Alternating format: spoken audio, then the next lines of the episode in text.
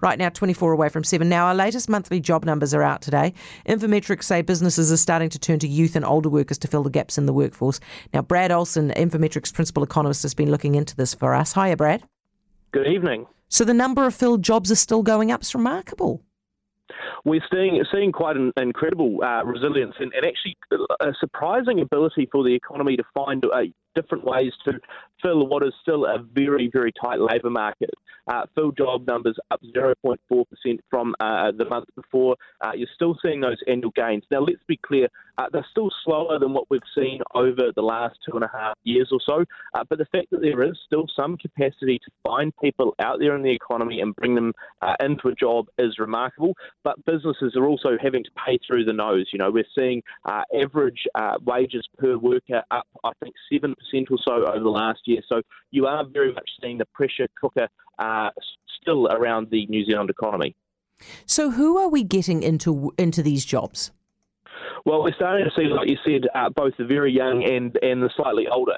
Uh, so your 15 to 19 age group uh, has increased uh, significantly. There's now, I think, 17% more of that age group in employment now than there was a year ago, um, and also substantial growth in your 60 to 64 and your 65 plus age group. So, uh, you know, people, businesses are casting around, they're trying to find those who might be sort of weighing up what they do after high school and, and bringing them into the workforce early. Uh, we know we've heard from universities and those in the education sector saying that job opportunities mean that people are looking uh, to go right straight into employment rather than thinking about further education. And those who are already in the workforce look like they're sticking around longer than they might otherwise have been, and probably a few retirees being offered a few opportunities to come back into the workforce all of that's important though because we're still losing people in that sort of you know key 20 to 30 demographic particularly the sort of late 20s group, uh, they we know that from the net migration numbers that they're leaving, um, all of that putting a lot of pressure on the economy to try and find uh, a solution. And at the moment, it's our younger and our older workers who are uh, coming to the forefront.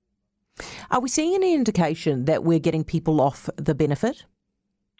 Well, we are, are still seeing the, the, trends that show that more people are getting off the benefit, but it is a very, very slow uh, sort of grind when it comes to those benefit numbers. In fact, when we looked at them probably about a, a month ago uh, or, or, so, there were still, I think, 100,000 New Zealanders who are still on a job seeker support benefit um, who were mostly work ready. And so we know that there is a pool of people out there uh, that we would love to get into work and, and they would desperately like to get into work. Uh, but we are often hearing a mismatch of skills. What those people on uh, job seeker support benefits uh, what they might have available, what they might have to, to give, is not necessarily exactly what uh, some of our businesses are able to take up. And in fact, what we know is that there is more uh, that the government can and, and, should be doing to try and ensure that we get those people work ready because it is the sort of thing where those people would like to be in work, businesses would like to take them up, but for various reasons, we're just not able to make that connection happen at the moment.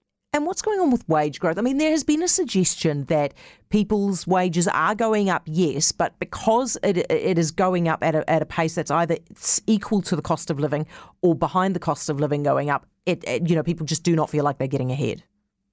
Absolutely. I mean, the latest uh, Westpac's uh, McDermott Miller surveys over the last week or so have proven that right. People are not necessarily uh, feeling like their wages are doing all that much better, although the official stats show them going up. I think what it also highlights is the distributional impact. We know that, yes, average wages are currently rising at their fastest pace on record, but we also know that I think it was something like 40, maybe 50% of all of the jobs in this country didn't get a pay rise over the last year. So there are some that have gone well and, and, and, done well out of recent pay gains, others who haven't. And I think that's what you're seeing on the ground, regardless of whether you or not you've got a pay rise. Uh, your household position has gone backwards. You're paying more for all of the essentials. Um, businesses, though, very much having to put some serious cash on the table still uh, to make sure they can try and afford workers because, again, look at those average wages per uh, worker numbers from the latest monthly job figures out today, still rising at 7%. That is a lot faster than we've seen over the last 20 years, and it highlights that the pressure is on both households and businesses to figure out how to make ends meet. 90% of parenting is just thinking about when you can have a break. And when you do take a break, enjoy the Parenting Hangover podcast.